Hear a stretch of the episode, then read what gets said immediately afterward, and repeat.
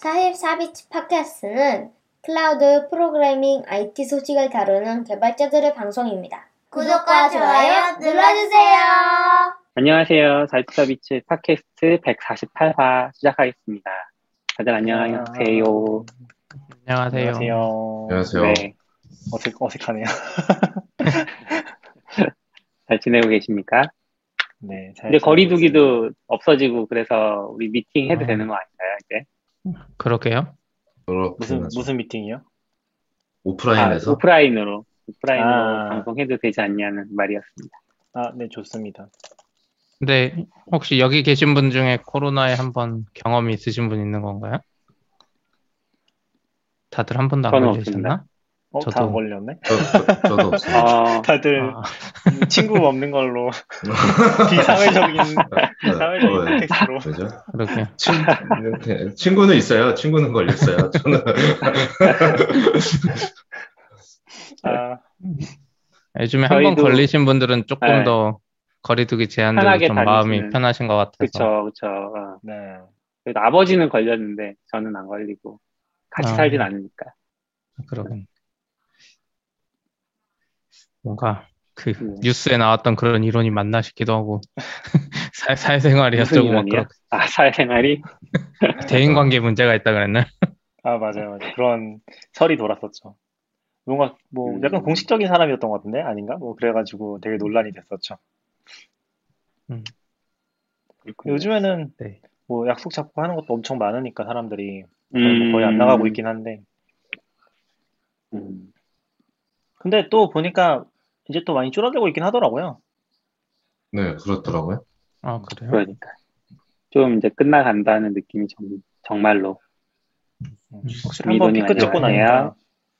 약속 그렇네. 잡긴 잡기는 하는데 막 이렇게 안전하다고 지금 벌써 느껴도 되는지 아닌지 잘 모르겠어요. 아, 그쵸. 4만까지 백신을 갔다가 맞은 다, 분들- 다시 10만이 되긴 했네. 음, 그게 검사 수가 늘어서 그렇다고. 어, 네네. 좀 넘어가시죠. 주제로. 네. 맥북 16인치는 뭐 누가 써보신 거예요? 지금 맥북 16인치를 아, 아웃사이더님이랑 CP가 쓰고 계신 거죠? 저는 13 쓴, 14죠, 14. 아, 아, 14. 14 예요? 아, 음, CP는 16이죠. 저는 16을 받았는데 사실 14 신청했다 잘못 받아가지고 그래서 16이랑 어쨌든 두 개 가지고 있는데 14랑 16은 음. 포맷했어요. 반납하려고요. 아, 어, 근데 아, 궁금한 게 14도 HDMI 포트가 있어요? 네. 네, 똑같이 했어요. 포트 아, 똑같아요. 개수도 똑같고. 제가 이번에 그 저희 SRE 팀의 일부에서 이제 워크숍 워크숍이라고 해야 되나? 그렇게 한번 잠깐 갔다 왔거든요. 음. 당일치기로 해가지고. 근데 그때 네. 갔을 때 저는 이제 16인치를 처음 봤어요, 진짜. 그 제가 음. 태워서 이제 픽업해서 갔었는데 한 분을 그분이 이제 16인치를 회사에서 받아서 가지고 오셨더라고요. 그래서 저는 이제 그걸 처음 보고서 카페에서 처음 만나는데 아, 처음 보고서 아니 맥 안 쓰시고 윈도우 쓰시냐고 제가 엄청 얘기했거든요. 아니 윈도우 쓰냐고 어제 충격을 받았다고. 아, 진짜 윈도우인 줄 알았어요. 진짜 윈도우인 줄 알았고 아, 아, 그리고- 맥인데 화면이 윈도우처럼 보였단 말씀이세요? 그게 아니, 그 각, 각 화면 져가지고 아니고. 그런 거 아니야? 맞아요. 화면은 아니고 그 본체의 아. 모습을 보고서 닫혀 있는 네. 모습을 보고서 와 이거는 맥이 아니 아닌 것 같다 확신을 한 거죠. 확신 차가지고 막 얘기를 했는데 음. 나중에 보니까 맥이라고 얘기하시는 거예요. 그래서 저는 진짜 그 애플 로고도 가짜로 붙여놓은 거 아니냐고 음. 그렇게까지 얘기했거든요. 그리고 후면에 맥북 되게 야- 이상한 느낌으로 각인돼 있잖아요. 뒷면 아, 보면. 네. 그래가지고 아 전 좀 깜짝 놀랐어요. 이게 그러니까 최근에는 저는 맥북 에어만 계속 써보다 보니까 맥북 에어의 그 감성이 좀 있잖아요. 구버전 특히 음, 그런데 음. 이제 그쵸, 그쵸. 느낌도 아니고 약간 뭐라고 하지 둥글둥 둥글둥글하진 않은데 음, 약간 곡선 느낌이 좀 있고 그리고 포트가 하나도 없으니까 진짜 그 우리 썬더볼트 포트만 두 개 있고 이제 이어폰 잭 나와 있긴 한데 뭐 그 정도로만 남아 네. 있잖아요.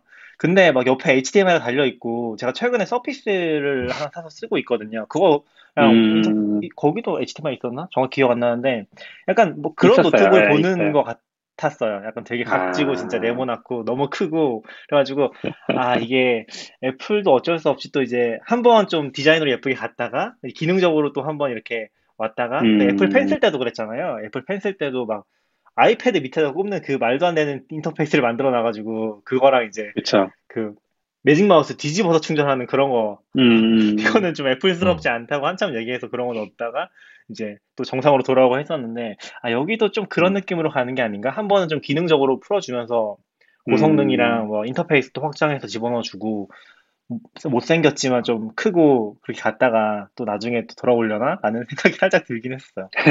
왜냐면 전작 프로도 이렇지 않았지 않았어요? 인텔 프로 같은 그쵸. 경우에도 이렇지 않았죠. 네. 그렇죠. HDMI 없었죠 그때도 정확히 네. 기억이 안 나서 HMI 없어진 지 오래됐었을 거예요. 그러니까요. 전, 그래서 저, 저, 저 도 이번에 워크샵 가서 거의 TV가 있어서 HDMI 연결해야 되는데 요즘 또 사- 회사밖에 안 가니까 원래 이렇게 젠더를 가지고 다니거든요. 아 맞아요. 그걸 음. 쓴, 쓴 지가 너무 오래된 거서 어, 나 젠더 있나 오늘? 막 이러면서 가방을 막 뒤지다 보니까 어, 맥북에 HDMI 있잖아. 그쵸. 그 있어서 좋은 건 맞는데 예전에 예전에 그쵸 예전에 HDMI 포트 사라졌을 때는 아 젠더 맨날 챙겨야 된다고 귀찮다고 엄청 불평했었는데 맞아요. 근데, 이제는 또 근데 시- 실제로 어떤지 모르지만 저 그런 얘기 봤거든요. 그러니까 조나단 아이브가 애플에서 힘이 있을 때는 그러니까 모든 게 다 약간 디자인 우선이라서 디자인이 이쁘면 음. 나머지를 포기할 수 있는 방향으로 갔는데 이제 물러났잖아요. 그러니까 이제 다시 또 이제 실용적인 것들이 이제 들어요. 키보드도 다시 음. 좋아지고 두께도 좀 두껍고 얘가 이렇게 되고 있다고 음. 네, ESC도 막 없앴다가 다시 ESC 돌려놓고 아, 수 아이브의 영향이 음, 근데 저도 처음에 딱 발표됐을 때 사진만 보고 저희 형이 사서 회사에서 받아서 그걸 설- 실물을 처음 봤었거든요. 음, 처음 네. 딱 봤는데 별로 안 이쁜 거예요. 약간 어 생각보다 안 이쁜데? 그리고 어 뒤에 각인도 너무 약간 촌스러운 각인 느낌인데? 막 이런 생각했거든요. 근데 그러고 한 세 달 있다가 회사에서 제 거 받았잖아요. 제 거 받으니까 이쁘더라고요. 어, 이쁜데?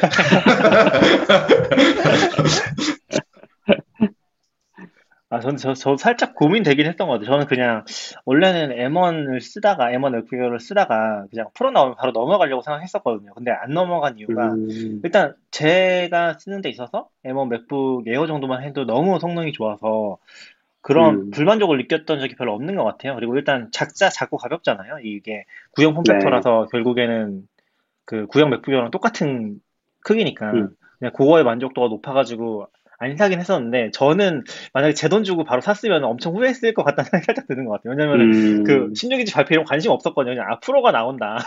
딱 그거에만 어, 생각을 가지고 있고 그거 나오면 사야겠다는 그냥 약간 좀 뭐라고 해야지 기계적인 생각을 가지고 있었어요. 맥북 프로는 음. 사야지 약간 그런 느낌을 가지고 있었는데 일단 M1 맥북 에어가 너무 만족스러워가지고 뭐 지금 뭐 M2도 얘기도 있고 그런 것도 있다 보니까 나중에 사야겠다고 해가지고 안 샀던 건데 음, 사실 이번 맥북을 보면서 아 약간 조금 혼돈 meta, 혼돈의 meta라고 해야 되나? 약간 하스스톤에서 이런 표현, 표현 쓰던데 혼돈의 meta라는 느낌이 살짝 들었어요.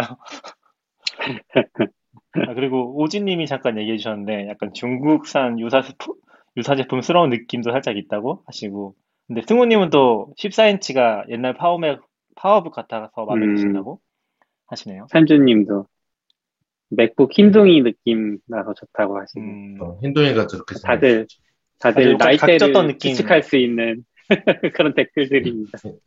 흰둥이 거의 한 10년 되지 않았나요? 그쵸. 10년 되면. 10년 넘었을 것 같은데 저는 흰둥이 맥을 써본 적이 없거든요. 음. 음, 저는 본 적은 있어요. 그러니까. 쓰시는 분 본 적은 있고 저도 없- 저도 제가 쓴 적 없는데 같이 코딩하러 갔을 때 옆에서 흰둥이 아. 쓰시는 분은 있었어요. 음. 저는 친척집 갔을 때 흰둥이가 있어서 켜봤어요. 음. 그분이 지금 흰둥이라고 하는 그- 게 지금 맥북처럼 생- 각져서 이제 네모난 노트북 얘기하시는 거죠? 맞아요. 약간, 네. 약간 그런데 플라스틱 같은 하얀색 느낌. 플라스틱 맞아요. 네. 네. 켜봤더니 켜지더라고요. 한 30분 걸려서 부팅에 30분 정도 걸립니다. 어, 왜, 왜죠? 왜 이렇게 오래 걸리죠? 모르겠어요. OS를 최신 업그레이드 한 것도 아닐 텐데 왜? 그리고 나서 켰는데 저는 구동까지 해보고 싶었는데 그 그분도 이제 너무 오래돼서 로그인을 할 줄 모른다고 아, 음, 그렇게 얘기하시더라고요. 아, 진짜 오래된 버전인가 보다, 그거는. 그쵸. 예. 그분이 학교, 미국에서 학교 다닐 때 쓰셨던 버전이라서 엄청 옛날 맥북이었어요. 이게 또 그런, 그런 디자인이 또 돌고 도는 거군요. 네, 그건 생각 못 했었는데, 얘기 들어보니까 살짝 그 느낌을, 그 감성을 알수 음. 있을 것 같긴 하네. 근데 약간 그런 스타일이면 흰색이 좀 더 예쁠 것 같긴 한데, 확실히. 지금 그 나오는 뭔가 실버나 그런 느낌보다? 음, 그런 생각도 금속으로. 흰색 내기가 힘들지 않을까요? 뭐 금속으로는 힘들겠죠. 그러니까 약간 그 색이랑 어울리는 걸 좀 생각했을 때, 음. 제 느낌이긴 합니다. 음, 네, 아무튼 네. 얘기해 보니까 좋네요. 저는 아무튼 그거 보면서 음. 되게 충격받았어요. 아, 이게 진짜 16인치라고? 그리고 이제 워크숍을 가서 다들 16인치를 꺼내시는, 16인치, 14인치를 꺼내시는데, 아, 다들 이거 쓰고 계시는구나. 아, 낙교님만 에어 쓰시는 거였어요? 네네, 그쵸. 저는 한동안도 음. 그거 썼어요. 11인치 맥북 에어 썼었어요. 그 11인치 음. 맥북이요. 아시죠? 걔는 네. 사실 그게 작지 않아요. 그 13인치랑 크기 똑같은데 음, 조금 작거든요. 그게 좋아가지고 한동안 그거 썼었죠. 근데 걔는 해상도도 레티나가 음. 아니라서 좀 그런 건 별로였는데 음. 아무튼 네. 그 얘기 M2 에어가 나오면 사시겠군요. 에어로 갈 것 같아요. 저는 요 음. 요 느낌이면은 저도 에어가 좋아요. 저도 M2 에어 기다리고 있는데 계속 안 나오네요. 6월엔 나오겠죠? 하반기에 안 나올 것 같은데요? 막 내년 이야기도 있던데 M2 6월에 자체가. 지금 사실 6월이나 이번에는 그 M1 맥 프로라고 하나요? 울트라보다 더 음. 높은 게 나올 것 같은. 음, 근데 M2 나오고 그거 발표하면 이상하잖아요. 꼬이잖아요. 팔아먹어야 있는데 4개 붙이나요 이번에 CPU? 그, 그런 소문이 있던데요. 그러니까 맥, 맥 프로가 이제 남았다 말은 했으니까 그럼 맥 프로 나와야 되고 음, 이게 뭐 4개가 됐든 6개를 붙여야 되는데 M2를 발표하면 이거 완전 자기 거 뭐라고 그러죠? cannibaliza- cannibalization 음, 팀, 팀킬 일어나는 거니까 예, 팀킬 그러니까 안 할 것 같아요. 올해는 이제 M2는 안 나올 것 같아요. 음, 네, 그냥. 혹시 그 이거 다른 얘기인데 여기서 신한카드 쓰는 분 계세요? 어, 저 저도 네, 음. 요번에 신한카드가 한번 좀 카드 번호 유출은 아닌데 비슷한 사건이 있어서 아싸님 좀 자세히 아시는 것 같더라고요. 설명 좀 부탁드려도 될까요? 어, 저도 자세히는 모르고 그냥 딴, 딴 방송에서 들어서 저도 정확한 사건까지는 다 모르는데 그게 그러니까 내가 안 썼는데 다른 사람이 내 카드를 결제하는 일이 대규모 규모가 어느 정도까지인지 음. 발생한 것 같더라고요. 네, 그래서 이제 처음에는 이게 뭐야 이렇게 된 것 같고, 네, 그게 어떻게 발생한가 이게 추측을 한 것 같은데 저는 이제 약간 제가 듣는 경제 팟캐스트에서 이게 약간 금융 문제니까 거기서 나왔는데 거기서 설명한 걸 제가 이해한 거는 신한 뭐 DB를 털거나 그런 건 아니고 그 카드 번호가 있잖아요. 카드 번호가 그게 약간 규칙이 있잖아요. 앞에는 뭐 카드사 뭐 이렇게 뭐 종류 이런 거 있고 음. 음, 중간에가 아마 랜덤으로 카드가 하는 거고 뒤에는 이제 parity라고 하나요? 그 이제 유효한 카드 번호인지 맞추는 음. 숫자로 이렇게 돼 있어서 실제적으로는 카드 번호를 맞춰낼 수가 없는데 예, 그게 보통 일반적인데 그때 작년 12월인 작년인지 모르겠는데 그때 그러니까 뭐 그런 이벤트 이벤트는 아니고 되게 좋은 혜택이 있는 카드인데 12월까지만 해야 받을 수 있는 거죠. 내년부터 없어진다고 해서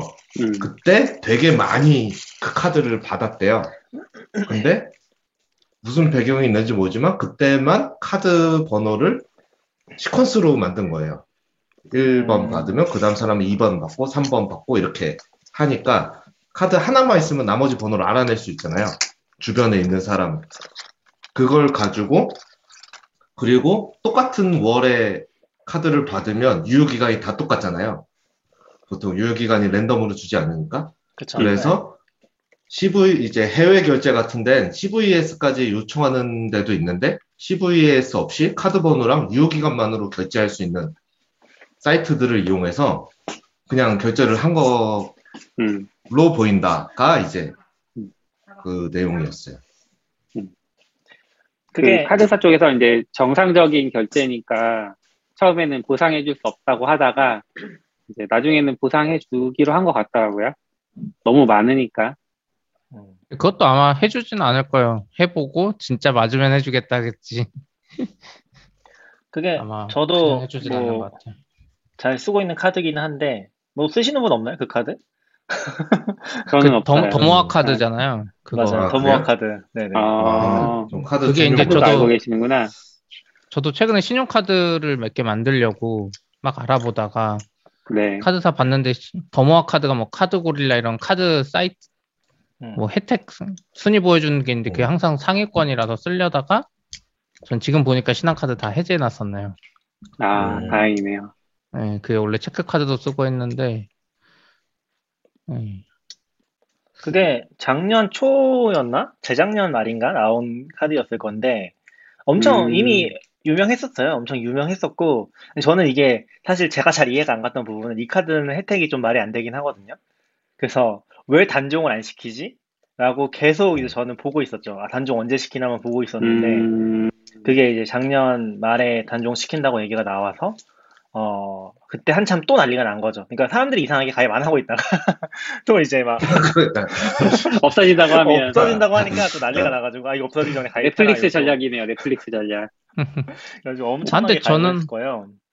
네. 저는 사실 잘 모르겠어요. 저도 도모아 계속 봤는데 너무 복잡해요. 그러니까 혜택이 있을 수는 있는데 혜택 리밋도 있고 막 아, 근데 그래서 저는 이게- 아, 나 이거 다 모르겠어. 그래서 저는 지금 삼성카드에 네이버페이 연결하거든요. 음, 음, 네이버 페이 포인트 그냥 쌓는 게 제일 좋지. 나는 다른 혜택 모르겠어. 그냥. 아 그래 그래도 제가 한번. 설명해 보고 뭐. 싶어요. 아, 그래요? 해보세요. 해보시죠. 아 이게 그러니까 어 이게 5천 원 이상을 쓰면은 그 우리 뒤 뒷자리 있잖아요. 뒤에 세 자리 있잖아요. 여러분 5,500원 썼어요. 500원이 나머지 세 자리 있잖아요. 그거를 다 적립해 네. 주는 카드예요. 아, 5천 원 그래요? 이상 썼을 때 9,999원이면? 일원해주고. 999원을 적립해 주는 거죠. 오. 1원 해주는 그러니까- 거 아니야? 5,999원짜리 사면 1원이고, 아니, 아니야. 5,001원짜리 하면 999원 아니야? 아니 아니 아니요. 그 그냥 그 쓴 만큼 999원을 아. 주는 아. 카드인 거예요. 그러니까 이게 와, 999 나누기 5,999 하면은 16%잖아요. 음. 네. 그러니까 엄청나게 이제 그 뭐라고 하지? 이거 카드에서는 하던데, 높네요. 예, 음. 적립률이 높은 거죠. 근데 이게 또 음, 더블 적립이 있어가지고 예를 들어서 뭐 배달의 민족 같은 데서도 쓸 수 있거든요. 배달의 민족은 두 배를 줘요 이 포인트를.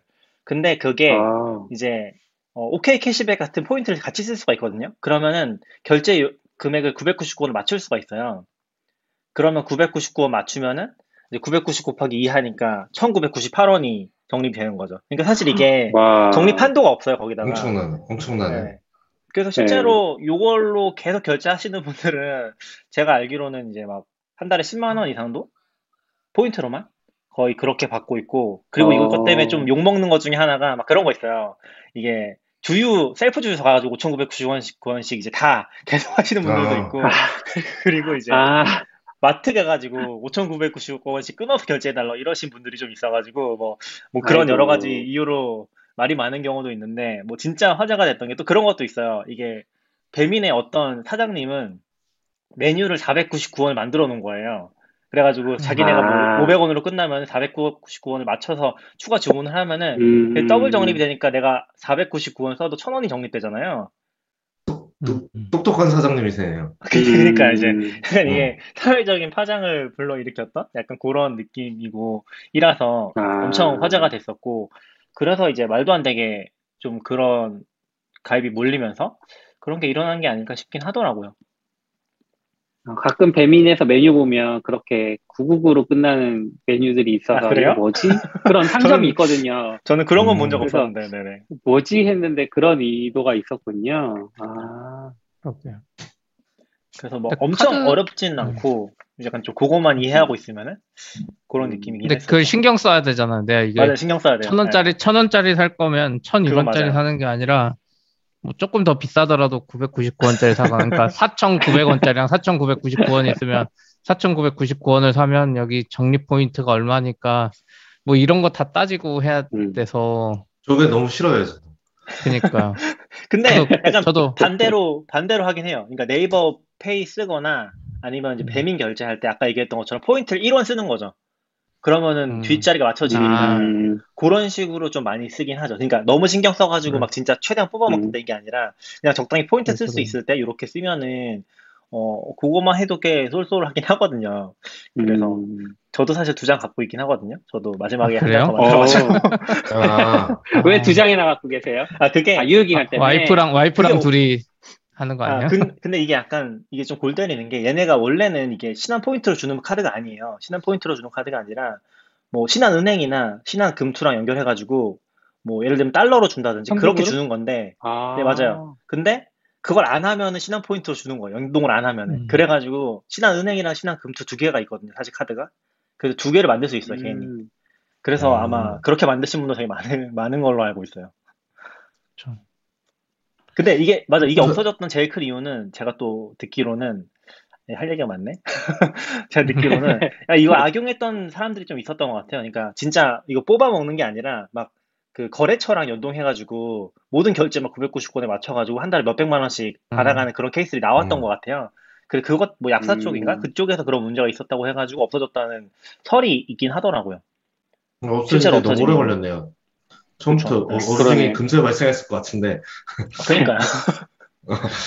신한 카드가 너무 관대했던 것 같아요, 이거는. 지금 이, 정- 이 정도 카드가 음. 없긴 하거든요. 저도 카드 되게 좋아해서 맞죠. 많이 보는데.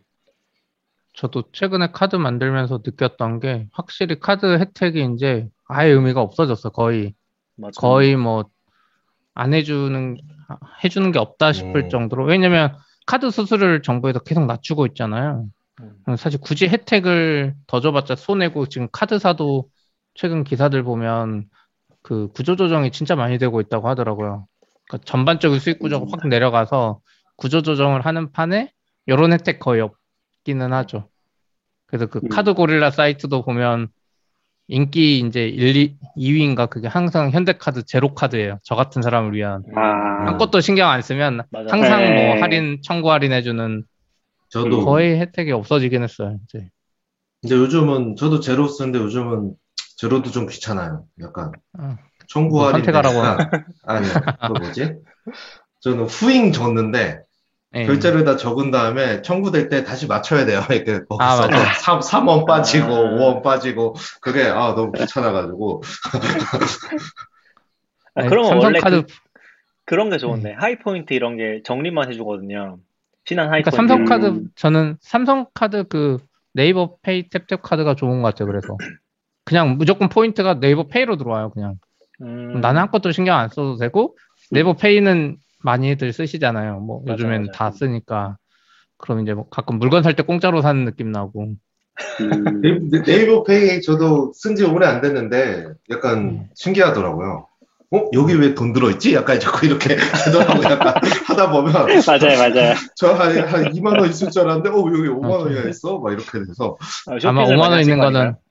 아니 5만 원 회사에서 준 걸 거예요. 회사에서 어, 아니 그것도 영- 하고 적립이 제 기대치 평소에 딴 데 쓰는 것보다는 훨씬 많이 받는 아, 맞아요, 맞아요. 아, 그쵸. 네, 맞아요. 느낌이 들어서 그렇죠.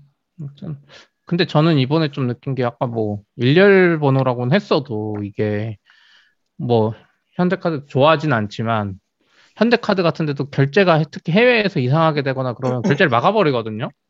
fraud 음. detection 이런 시스템으로 해서 제가 애플 WWDC 결제하는데 새벽에 결제 애들이 막아가지고 막 화낸 적도 있는데 내 음. 카드 결제 막지 좀 말라고 제발 막지 말라고 했는데 현대가 그런 건 없다 그랬어요. 그 결제를 나는 무조건 해줘라. 너네 그런 시스템 태우지 말고 했는데도 자기들 안 된다 그럴 정도로 음, 뭔가 dictate를 할 수 있었을 것 같은데 뭔가 그런 게 좀 부족한 게 아닌가? 그리고 이번에도 좀 음. 이제 막 논란이 된 게 이번에 또 사건 터지니까 신한카드가 그동안 최근 한 5, 6년, 7년? 막 이때 터졌던 내역이 또 나오더라고 기사에. 음, 음, 그래서 아 이게 카드를 믿고 쓸 수도 없고 이거 최초에 제기된 분도 원래 자기가 갚아야 됐었잖아요. 네, 맞아요. 그러니까 내, 내가 뭐 변호사 쓰거나 막 이거 입증을 못하면 내가 갚아야 되는 게 음. 기본이니까 그래서 좀 이번에도 아마 아마 입증 못하는 분들은 여전히 똑같을 것 같긴 해요. 카드사가 조금 신경 써서 데이터를 보긴 하겠지만 음. 그래서 좀 그런 것 때문에 카드를 이렇게 잘 쓰는 게 맞나? 그냥 네이버페이가 더 안, 안전할 것 같고 결제 비밀번호 누르고 아니 그렇잖아요. 저는 아직도 잘 이해가 안 돼요. 뭐 이제 뭐 결제하려고 하면 한국에선 아직도 그런데 카드 사진을 찍어서 보내달라 그래. 내 이름이랑 카드 음. 유효번호만 가지고 막 300만 원짜리 막 냉장고도 그냥 결제돼요. 막, 막 돌아다녀. 이좀 이상한 그거보다 차라리 네이버 페이 뭐 링크 주면 내가 그런 데서 결제하는 게 훨씬 안전하지 뭐 음, 얼굴 인증, 지문 인증 다 되는데 카드는 전혀 뭐 그런 개선의 여지가 안 보여가지고 좀 많이. 저도 그런 건 좀 고민되는 것 같아요. 그게 저도 예전에 들었던 것 중에 하나가 카드에 지금도 있을 텐데 그 마그네틱 들어 있잖아요. 위에 아, 일자로 돼 있는 거. 근데 그게 없어도 되는 걸로 알고 있는데 아직도 있는 걸로 알고 있거든요. 근데 왜냐면 그게 그거만 이제 복제를 해도 카드 번호랑 다 딸 수 있는 걸로 알고 있거든요. 그래서 그게 문제가 음. 될 텐데 왜 이걸 안 없애지? 그러니까 IC는 크게 문제가 안 되는 걸로 알고 있는데 그런 거 생각해도 해외 같은 데 나갔을 때는 카드 가져가는 거에 대해서 좀 고민 계속 할 것 같은 느낌이긴 한 것 같아요. 음, 그리고 CP 얘기한 것처럼 온라인 결제도 사실 좀 함정들이 있는 것 같고 근데 요즘 IC를 많이 써서 그런지 모르지만 기술적으로는 모르겠는데 저는 카드를 쓰면 항상 어느 순간부터는 IC가 잘 안 되는 가게들이 늘기 시작하고 계속 음. 긁다가 카드를 교체해. 버리는 것 같아요. 그게 내구성이 안 좋은지 잘 모르겠는데 음, 그래서 만약에 맞아요, 그거 맞아요. 없으면 결 카드 결제를 못 할 것 같은. 다- 단말기 단말기가 좀 단말기가 좀 허접한 애들이 그러니까 좀 성능이 안 좋은 애들이 있는 것 같아요. 음, 네, 그 분명 IC IC 카드가 좀 민감한 것 같기도 하고요. 네. 음, 근데 IC 카드는 오히려 왜냐면 거기서 안 되는데 딴 데는 계속 되고 안 되는 데는 계속 안 되는데 IC 카드 네. 결제 단말기 보급한 거 생각하면 10년도 안 됐을 것 같은데 벌써 고장 날 정도의 내구성이면 이게 업체들 장비 뭔가 품질 문제가 아닐까?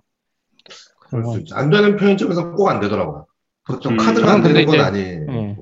그래서 계속 그 상태로 가면 신용카드 진짜 없어질 수도 있을 것 같아요, 요즘에. 왜냐면 저도 아까 아침에 이제 뭐 아싸님도 테슬라 타시지만 핸드폰만 갖고 아무렇지도 않게 차 타거든요, 우선 기본적으로. 음. 그러다가 생각 없이 어디 가면 뭐, 뭐 살려고 했는데 카드가 없어요. 지갑을 안 갖고 왔으니까. 근데 요즘에는 다 카카오페이, 네이버페이가 되니까 웬만한 데 음. 서브해도 되고. 음. 그래서 이게 몇 번 되면 업주 입장에서도 네이버페이나 이쪽이 더 좋을 것 같아요. 정산도 왠지 깔끔할 것 같고. 근데 어차피 네이버페이랑 카카오페이도 카드 결제 아니에요? 근데 걔들은 뭐 포인트, 아, 안에서 가거나 뭐 계좌에서 나가기도 하고, 그러니까 업주 입장에서는 음. 모르지 않나요? 그쵸, 아, 뭐 그쵸. 그러겠죠. 그러니까 물리적 카드가 없어진다는 그쵸. 음. 그쵸. 아, 그러다, 예, 그러다가 그 보면. 이제 자연적으로 아예 그 뒤에 연동도 이제 계좌로 해버리거나 포인트로 음. 해버리거나 이러지 않을까요? 그럴 수 있죠. 해외에선 모르겠는데 국내에서는 충분히 가능할 거. 음. 저는 해외 미국 처음 갔을 때 제일 좀 당황스러웠던 게 카드를 쓰는데 신분증을 달라는 거거든요. 그러니까 국내에서는 한 번도 음. 그래 본 적이 없는데, 그러니까 여권을 음. 해서 이름을 대조해 보잖아요.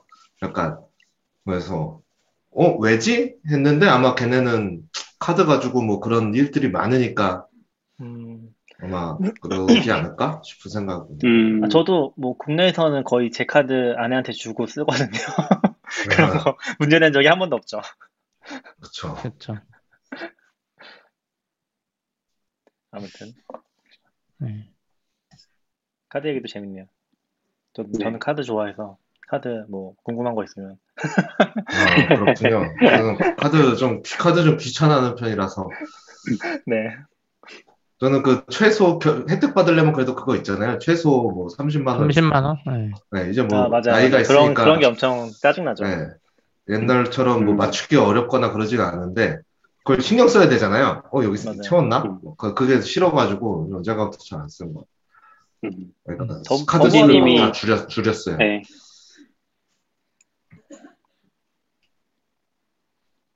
어? 오지님이 요즘은 IC만 있는 카드들도 있다고. 거의 없지 않나요? 지금 결제 제한도 있고 뭐 그런 카드들도 있나 봐요.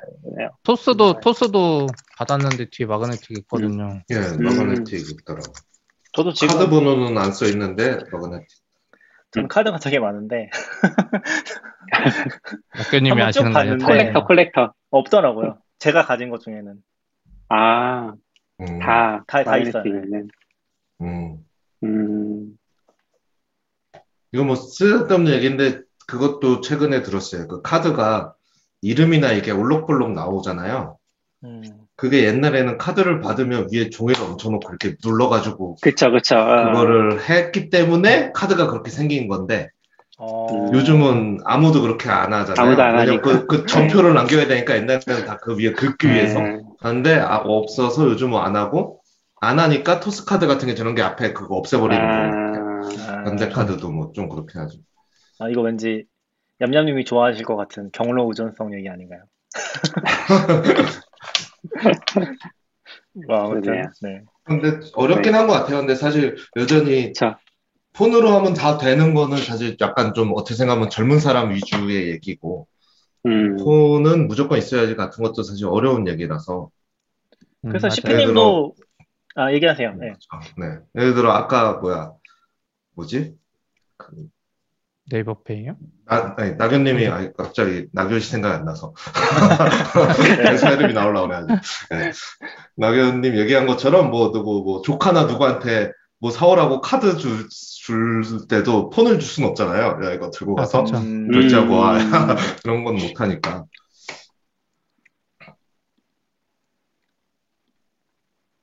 나 뭐 얘기하려고 했지? 까먹었어요. 네, 네. 아, CP님이 어떠고? 카드 말한 거 아니야? 아, 아 CP님도 아시겠지만 그래도 되게 재밌는 게 중국은 카드가 없거든요. 중국은 아, 그러니까 그렇죠.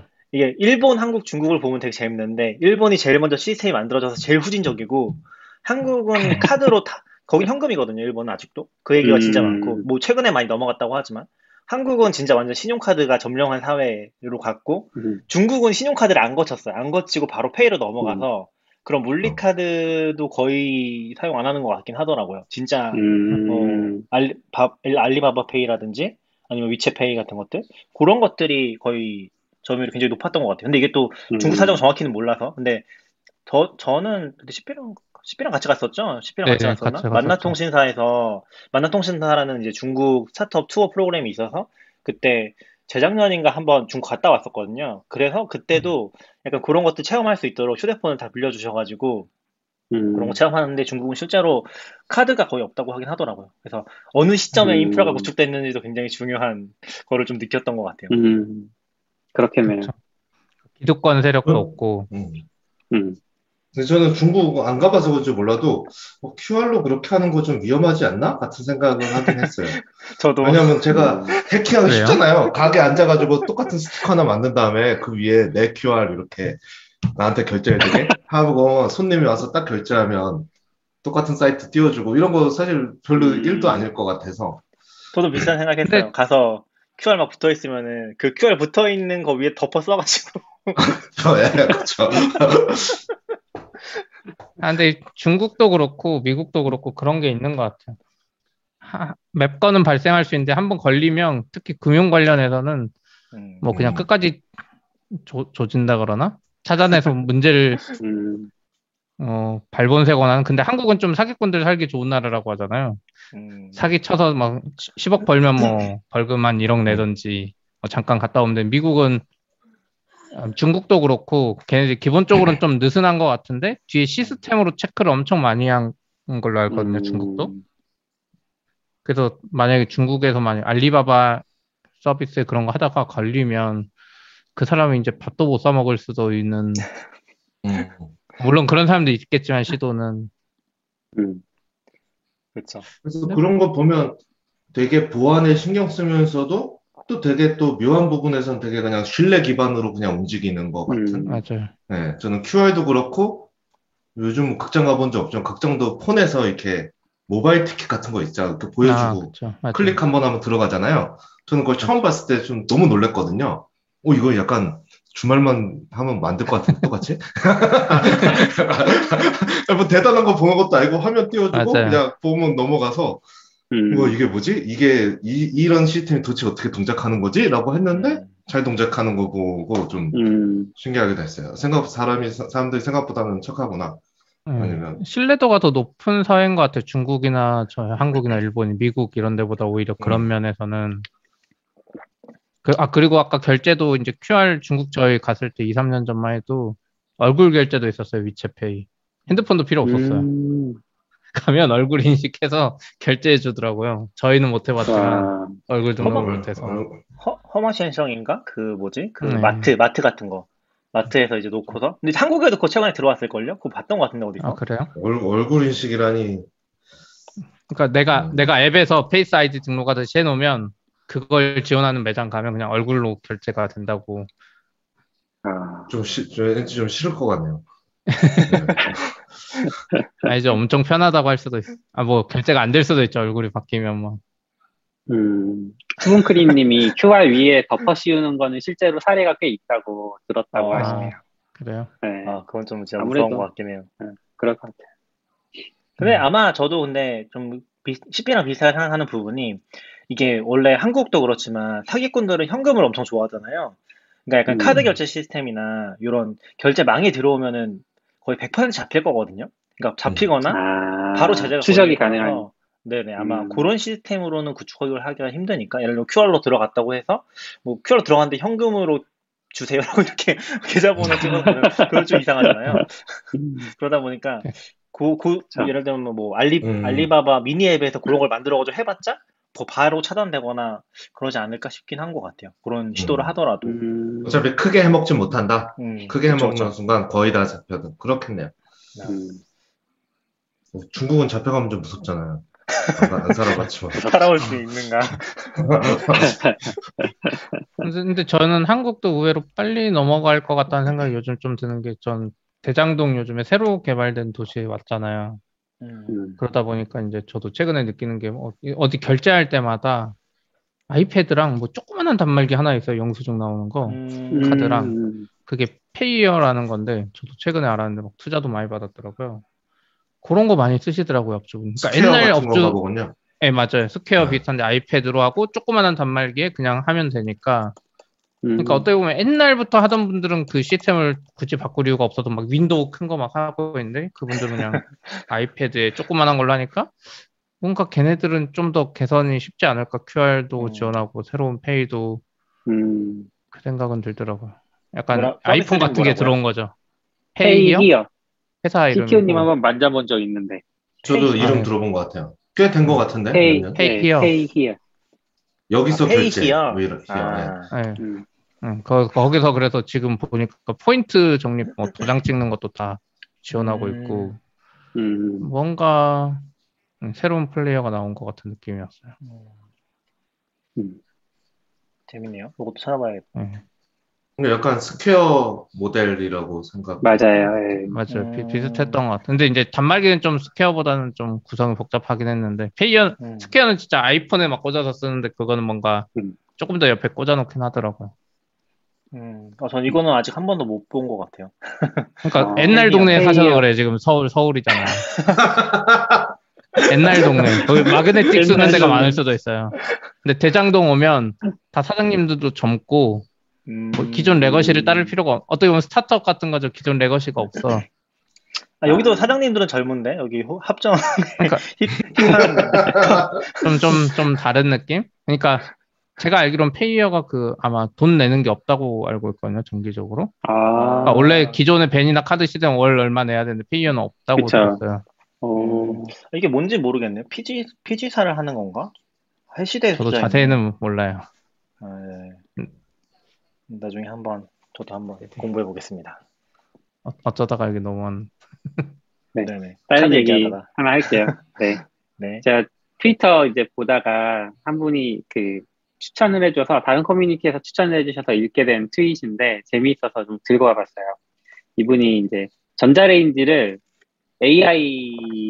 AI화해서 친구로 만들었던 이야기거든요. 그 음. 낙교님 링크 좀 올려주실 수 있어요? 트윗? 아, 네네. 이게 뭐냐면 이제 어린 시절에는 왜 뭐 가상의 친구를 만드는 그런 분들도 계시잖아요. 음. 눈에 안 보이든 눈에 보이는 사물을 이렇게 친구처럼 사용, 삼아서 뭔가 대화를 하기도 하고 그런 분들이 빙. 있는데 이분도 빙봉 같은 이제 거, 빙봉. 어릴 때 빙봉? 빙봉이 뭐죠? 인사이드 아웃에 나왔던 가상의 코끼리? 아 그래요? 제가 인사이드 아웃 안 봤어. 그렇군요. 네. 어쨌든 그런 가상 친구를 만드는데 이분도 이제 어릴 때 그런 가상 친구를 만들었던 거예요. 그 가상 친구가 전자레인지였어요. 음, 전자레인지고 설정이 어떻게 돼 있었냐면 이름이 마그네트론이야. 음. 좀 특이하시긴 영, 하네요. 영국 네, 영국 네. 사람 영국 사람이고 그 세계 대전 1차 대전에 참전했었던 베테랑 이었고, 음, 그다음에 뭐 입양됐고 시인이고 그다음에 스타 좀 독특하게 스타크래프트 플레이어 아, 잠시만요. 굉장히 그 잘하는 지금, 스타크래프트 플레이어. 지금 설정이 전자레인지가 그렇다는 거죠? 네네네. 저- 저- 전자레인지. 가장 친구. 어, 네. 예, 어렸을 때부터 약간 덕기가 보였네요. 그럼 어렸을 그런 때 친구인데. 가상의 친구를 만나면 음. 보통 껴안고 같이 자는 걸 선호하지 않아요? 뭐 인형이든 뭐든. 근데 전자레인지를 그냥 가서 뭐 대화하고 그랬던 것 같아요, 이분은. 그러다가 이제 좀 네네. 세월이 지나면서 자, 자연스럽게 잊혀지고 그 친구는 이제 이분은 나중에 개발자가 된 것 같은데, 프로그래머가 된 것 같은데, 이분이 최근에 그 생각이 다시 났대요. GPT-3를 보면서 어, 내가 그때 친구를 GPT-3를 사용해서 어, 전자레인지 하나에다가 그걸 심을 수 있지 않을까. 그래서 이분이 GPT-3한테 100페이지 정도 되는 자기의 설정을 그 자세하게 적은 100페이지 정도 되는 내용을 주입을 시킨 거예요. 그리고 이제 뭐 그 기본적으로는 대- 그 음성 명령을 다 인식할 수 있는 그런 전자레인지인 거고 그래서 뭐뭐 지금 1분 동안 뭐 보온 시켜줘 그럼 이제 그런 것 작동을 하고 하는데 이제 대화도 되는 거죠. 대화를 막 하고 있는데 스레드가 좀 길어요. 대화를 하고 있는데 갑자기 얘가 내 안에 들어와봐 라고 했대요. 그래서 무슨 일이지? 하고 이제 어 나 들어갔어 라고 말을 했대요. 그랬더니 갑자기가 돌기 시작하더래요. 전자레인지가 그러니까 그 상대가 사람인데 돌렸다는 얘기는 죽이려는 의도가 있는 거잖아요. 그래서 다 돌고 나서 너 나한테 왜 그랬어? 라고 물어봤더니 지난 20년 동안 네가 나를 버려뒀잖아. 난 암흑 속에서 외로웠다고 뭐 이런 얘기를 한 거죠. 그래서 20년 동안 기록이 없으니까 자기는 이제 어릴 때 자기의 그 어떤 상호작용 내용만 적어줬고 20년 동안 내용이 없으니까 그래서 굉장히 섬뜩했다 뭐 그런 얘기들 나중에 이제 버렸어요 그 기계를 그런 내용인데 좀그 씁쓸하게 트위- 끝나긴 트위터- 했지만 트위터 보면 비 맞으면서 비- 비 맞는 네. 설정으로 microwave 들고 나가서 막 그런 영상도. 막 찍었네요. 네, 네, 네 맞아요 근데 그래서 좀전 궁금한 게 섬뜩했죠. GPT-3를 사용을 할 수가 있는 거예요? 네, GPT-3 사용할 수 있어요. 그러니까 그게- API 열린 걸 열린 걸로 알고 있어요. 아, 그럼 저런 식으로 테스트를 해볼 수 있다는 거예요? 개인도? 있어요. 어릴 시절에 그 가상친구를 만들고 싶으신 건가요? 어, 그런 건 아닌데. 궁금해서. 그러니까, 아, 이제는 뭐 거의 뭐 쫓아가는 건 포기하긴 했는데, 아무튼 이런 쪽이 좀 궁금하긴 한 것 같아요, 계속. 어떻게 음, 흘러가는지. 친구 만드실 음. 때꼭 그 중간에 비지 않게 설정을 꽉 채워주세요. 안 그러면 복수를 당할 수도 있다는 거. 음. 그래서 결국은 이제 이분은 나중에는 뭐 AI 윤리 이런 부분들을 스레드에다가 더 달아두시긴 했어요. 뭐를 생각해야 될지 우리가 구현 가능하다는 것만으로도 만으로 구현을 할 거냐 아니면 음, 윤리적인 그런 기준들을 추가를 해야 되냐 뭐 이런 얘기들 더 적으셨는데 네. 좀, 좀 의미심장한 얘기였어서 좀 소개를 해봤습니다. 재밌네. 근데 진짜 사람 같은 거니까 교육을 음. 시켜야 되겠네. 음. 음 그럴 수도 있고 교, 학교, 초등학교 보냈다가 AI도 초등학교, 중학교 졸업하고 시험 봐서 합격하면 이제 사회에서 일하고. 아, 진짜 그게 어떻게 보면 이제 가능할 수도 있겠네요. 그 지식을 서사 안에 담아서 그냥 넣어버리면 다 학습이 되는 거긴 하잖아요. 음, 예. 근데 뭔가 감정을 하- 학습하는 거잖아요. 학교에서 어떻게 보면 애들도 보면 어린이집 가서 약간 사회화 된다고 네, 상호작용. 네, 사회화. 친구랑 싸우지 말고 뭐 친구 때리면 안 되고 이런 거 그때 배우는 네. 거잖아요. 음, 캐릭터 넣을 때 AI. 그런 걸 안, 그런 걸안 넣었나 보네요. 아니면 음, 음, 음. 그 넣은 그게 좀 그 캐릭터 자체가 걔 조금 공격적으로 이해했을 수도 있고 음, 스타크래프트 expert라서 그런가? 아? 아, 그러니까 여기 뭐 World War 참전도 하고 예, 예, 예. 그런 트라우마가 있을 수도 있을 것 같고. 그 전조가 좀 있어요. 그러니까 대화를 하다가 불쑥불쑥 자기한테 뭐 이렇게 거친 말을 한다거나 그런 게 있었다. 좀 의아했다. 뭐 이런 얘기도. 아니 GPT-3가 잘못된 거 아니야? GPT-3가 그런 아, 방향으로. 우리가 뭐 그럴 수 있겠네. 인터넷에 바이어스가 있을 수도 있죠. 예, 좀 약간 뭐 비유라고 해야 되나? 그거에 대해서 뭐 오해가 있을 수 있다는 생각은 드는 것 같아요. 결국에 저게 사람은 아니잖아요. 사람은 아니기 때문에 결국에 사람으로 너무 생각을 해서 그런 게 아닐까? 라는 생각도 들긴 하는 것 같아요. 저게 역시 사람이 아니라 어떻게 보면은 낙교님. 네네. 그냥 저 어떤 어떤 구조를 거쳐서 어떤 행동을 하는 뭔가를 만들어낸 건데 그거를 사람으로 음. 인지를 하니까 우리는 약간 저게 선택하다 이렇게 생각을 하는 게 아닐까? 근데 뭐 예를 들어 그런 건 가능할 거잖아요. 저도 이제 뭐 그런 생각을 가끔씩 해보는데 진짜 엄청 똑똑한 AI가 있는데 얘는 그냥 사람을 죽이는 AI인 거예요. 근데 그걸 막을 수가 없잖아요. 사실 파괴시키지 않고는. 음, 예를 들면은 그런 거 봤는데 걔가 네. 뭐 의지가 의지를 가지고 사람이 증오스러워서 죽이는 건 아니잖아요. 그게 이제 기계가 말하는 감정이 진짜 감정인가? 약간 이런 음. 부분 같은 것들을 꼭 생각해보게 되는 것 같아요. 저도 그, 잘은 그게 모르는데. 터미네이터, 터미네이터 아닌가요? 그쵸. 아, 그 터미네이터는 이제 진짜 다른 기계들을 다 점령해서 이제 움직이는 초거대한 기계인 거고. 터미네이터의 의도도 그 스카이넷인가요? 그 친구의 의도도 결국은 지구에 해로운 존재가 인간이다라고 결론 내린 거였어요. 아, 그래요? 그건 잘 몰라요. 그렇게, 그렇게 알고 있어요. 네, 저도 그렇게 알- 그러니까 이성적으로만 생각하면 그럴 수 있다고는 음. 생각이 들어서 되게 뭔가 쟤네, 쟤네를 없애고 내가 권력을 잡아야지 이런 거는 아니었던 것 같아요. 그쵸 그쵸. 어. 아, 네. 그 다, 다음 것까지만 이야기할까요? 아니면 근데 네네.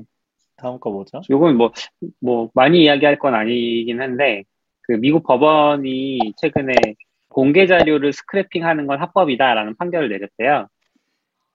음. 음, 그러니까 이게 링크드인이 이제 그 공개된 내용도 있고 비공개된 내용도 있을 텐데, 공개된 내용을 스크래핑 하는 어떤 업체가 있었나 봐요. 그 업체를 그 대상으로 소송을 했나 봐요.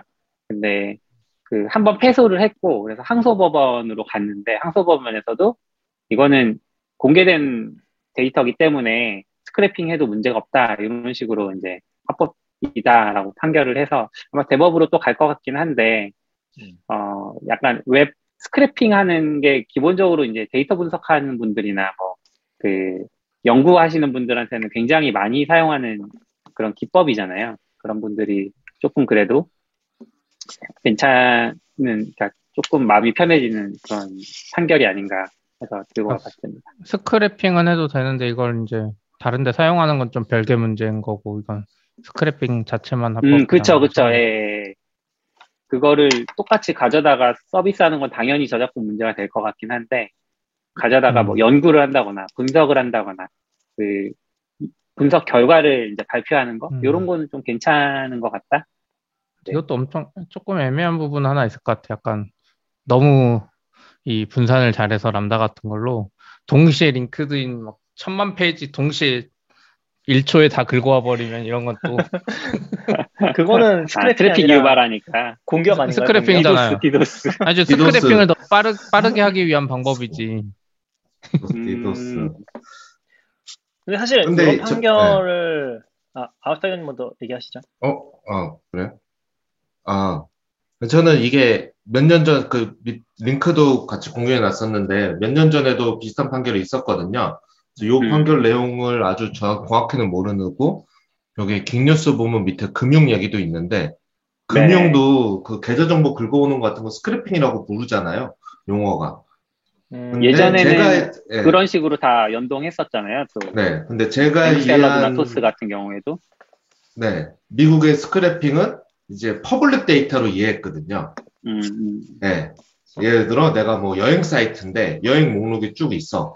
이거를 그, 긁는 게 돼, 안 되냐인데 그때 제 기억하기로는 그러니까 누구나 볼 수 있는 공개 데이터를 긁어가는 거는 원래 사람도 볼 수 있으니까 음, 불법 아니야 이건 라고 전 기억했거든요.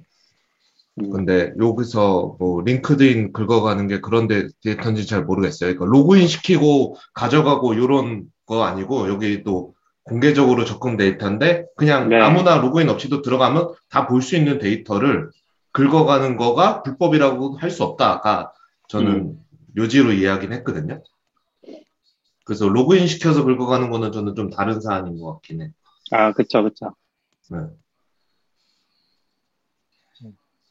그리고 저는 일단 뭐 판결을 봤을 때 이거를 뭔가 대부분의 사람들은 법적 지식이 없잖아요. 그래서 오해를 하면 안 된다고 생각하는 게 어, 이거는 미국 판결이고 한국이랑 아무 상관이 없거든요, 사실.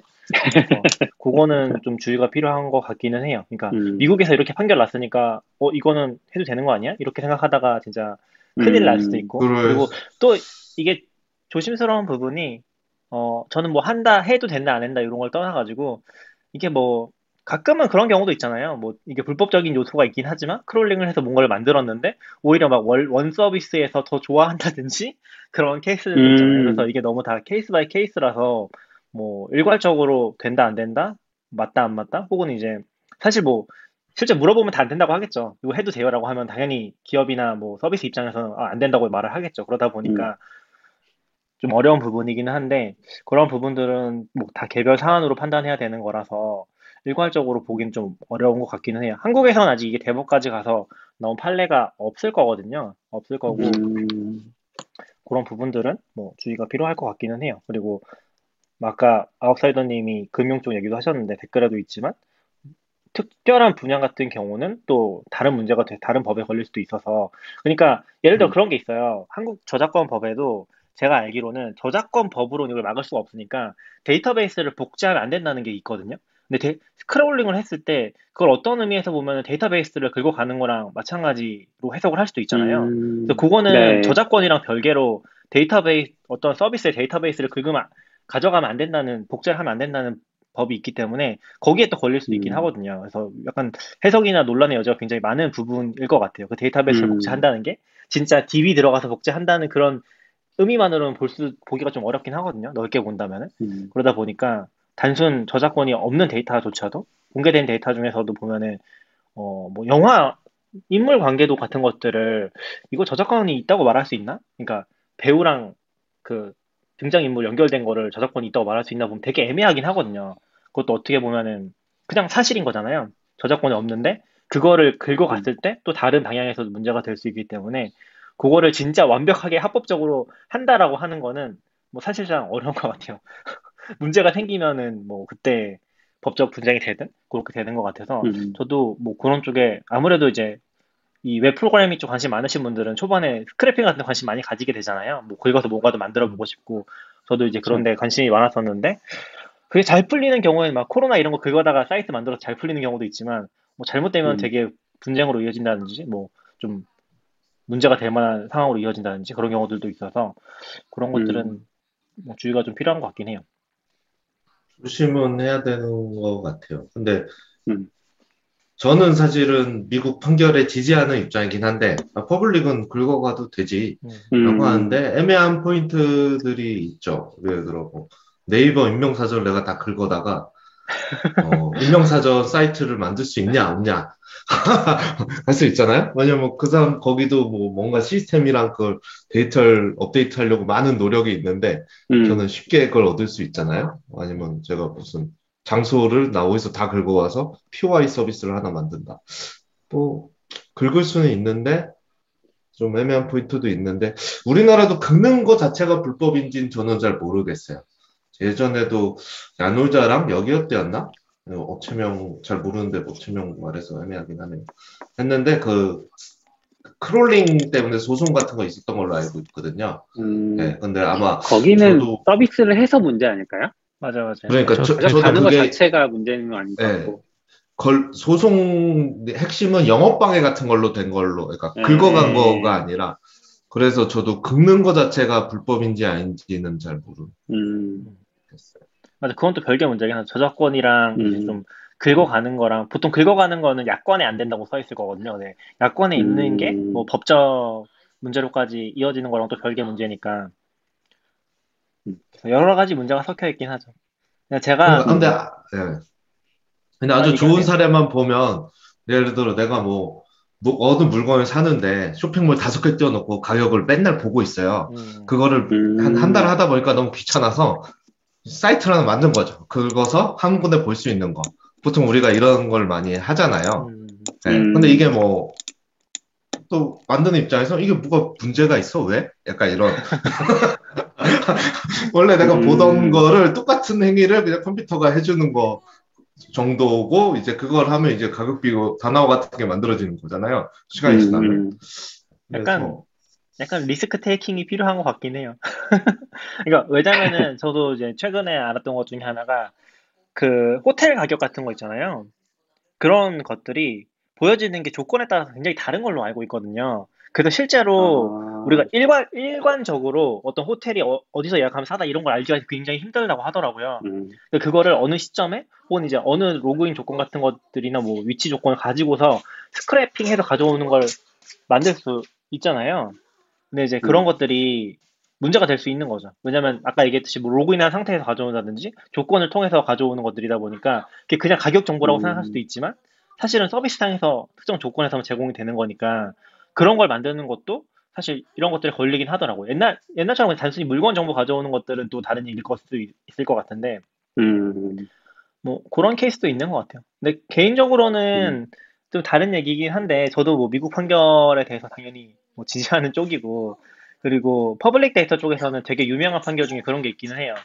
MLB 데이터 있잖아요. 그 음. 야구 음. 데이터 이거에 네. 대해서 모든 그런 정보라든지 그 이름이라든지 이런 것들에 대해서는 저작권이 없다고 public domain이라고 판결이 나긴 했었거든요. 음. 미국에서는 대법까지 가서. 그래서 음. 그런 것들을 가져다가 이제 판타지 리그 같은 것들이 엄청나게 많이 만들어졌죠. 그러니까 원래 문제는 판타지 리그 사이트랑 그게 아마 그런 가상의 리그 하는 사이트랑 MLB랑 분쟁이었거든요. 근데 그게 결과적으로는 public domain으로 판결이 나서 사실 미국 쪽에서는 음. 그거 이슈에는 아예 없는 걸로 알고 있어요. 근데 한국에서 KBO 데이터가 그렇냐고 하면은 어 저작권 법상 이제 단순 사실은 저작권이 아니라고는 하지만 데이터베이스를 어디서 긁어왔을 때 문제가 될 소지는 여전히 아직은 남아있긴 한 것 같아요. 그게 이제 대법까지 음. 가서 그런 판례가 없, 없기는 해서. 근데 심지어 제가 알기로는 KBO조차도 옛날 데이터 잘 가지고 있지 않아요. 볼 때리는 거. 이게 한번 맞죠. 유실됐다고 하더라고요. 완전 옛날 데이터는. 그래가지고 아. 너무 웃긴, 좀 웃지 못할 사- 상황이라고 하긴 하더라고요. 뭐 아무튼 그런 좋아하는 사례가 하나 있어가지고 얘기를 해봤고. 음. 뭐 아무튼 네. 뭐 그걸로 서비스를 만들거나 뭐 수익을 나는 경우가 아니라면은 뭐 조심해서 음. 잘 써보는 것도 방법일 것 같긴 한데 아무튼 뭐 100% 합법의 영역은 없다. 약간 gray zone은 항상 있는 것 음. 같다는 게 제 생각인 것 같아요. 음. 그렇기도 하고 저는 약간 그 crawl scraping하고 crawling의 차이는 무엇인가? 그 검색 사이트는 불법이 아니잖아요. 그래 검색 사이트를 만들 수 있잖아요. 검색 사이트를 만든다는 건 가서 다 긁어와서 내 데이터베이스에 넣는 건데 요거와 어떤 서비스의 차이 경계는 과연 무엇이지? 하면 좀 어려운 것 같아요. 음. 맞아요. 그, 그래서 그렇게 시작하면 검색도 애초에 시작 자체를 안 했어야 됐는데, 음. 그러니까 약간 그게 있는 것 같아요. 저희도 예전에, 저희 대표가 예전에 하던 쿠폰 모아 같은 것도 보면 쇼핑몰들을 원래 긁어가지 말라고는 하잖아요. 네. 근데 긁어가서 거- 쿠팡이나 뭐 이런 데 것도 예전에 그 막 긁어가면 안 되는데 걔네들이 하도 난립할 때니까 모아서 보여주면 이쪽에 가치가 더 높아지고 쿠팡이나 그런 소셜 커머스들도 거기에 들어가기를 원하는 거죠. 그러니까 웹 서비스 하는 애 치고 구글에 노출되기 싫어하는 애가 없는 거죠, 이제. 맞아, 맞아. 그러니까 약간 그렇게 해서 약간 사업이 되면 좋은 거고 서로 이제 사이가 안 좋은 상태가 되면 이제 소송하고 그렇죠. 저는 좀 그- 다른 그- 얘기긴 한데, 아, 네, 그 뭐냐. 그래서 비슷한 생각도 했던 게 뭐냐면, 아, 알라딘이나 이런 애들이 진짜 못한다. 그러니까 얘네는 너무 메타데이터를 많이 가지고 있는데 그거를 구글 검색에서 걸리게 하는 걸 너무 못해서 아 내가 저기서 저것만 해도 얘네 트래픽 한 두 배도 만들 수 있을 것 같은데 빨리, 빨리 만드시죠. 만들어서 저기 쇼핑몰 books.44bits.com 만들어서 아, 저작권 소지가 있기 때문에 아, 아, 저작권 소지. 없잖아요. 그냥 쇼핑몰인 거잖아요. 여기 주문 들어오면 교보문고에 주문해서 거기로 보내시고 컨, 컨, 컨설팅 하시죠. 성과 보수로 컨설팅해서 알라딘한테 맞다는 메일. 보내서 네. 다 못해요, 다. 한국 서점 업체들 다 못해요.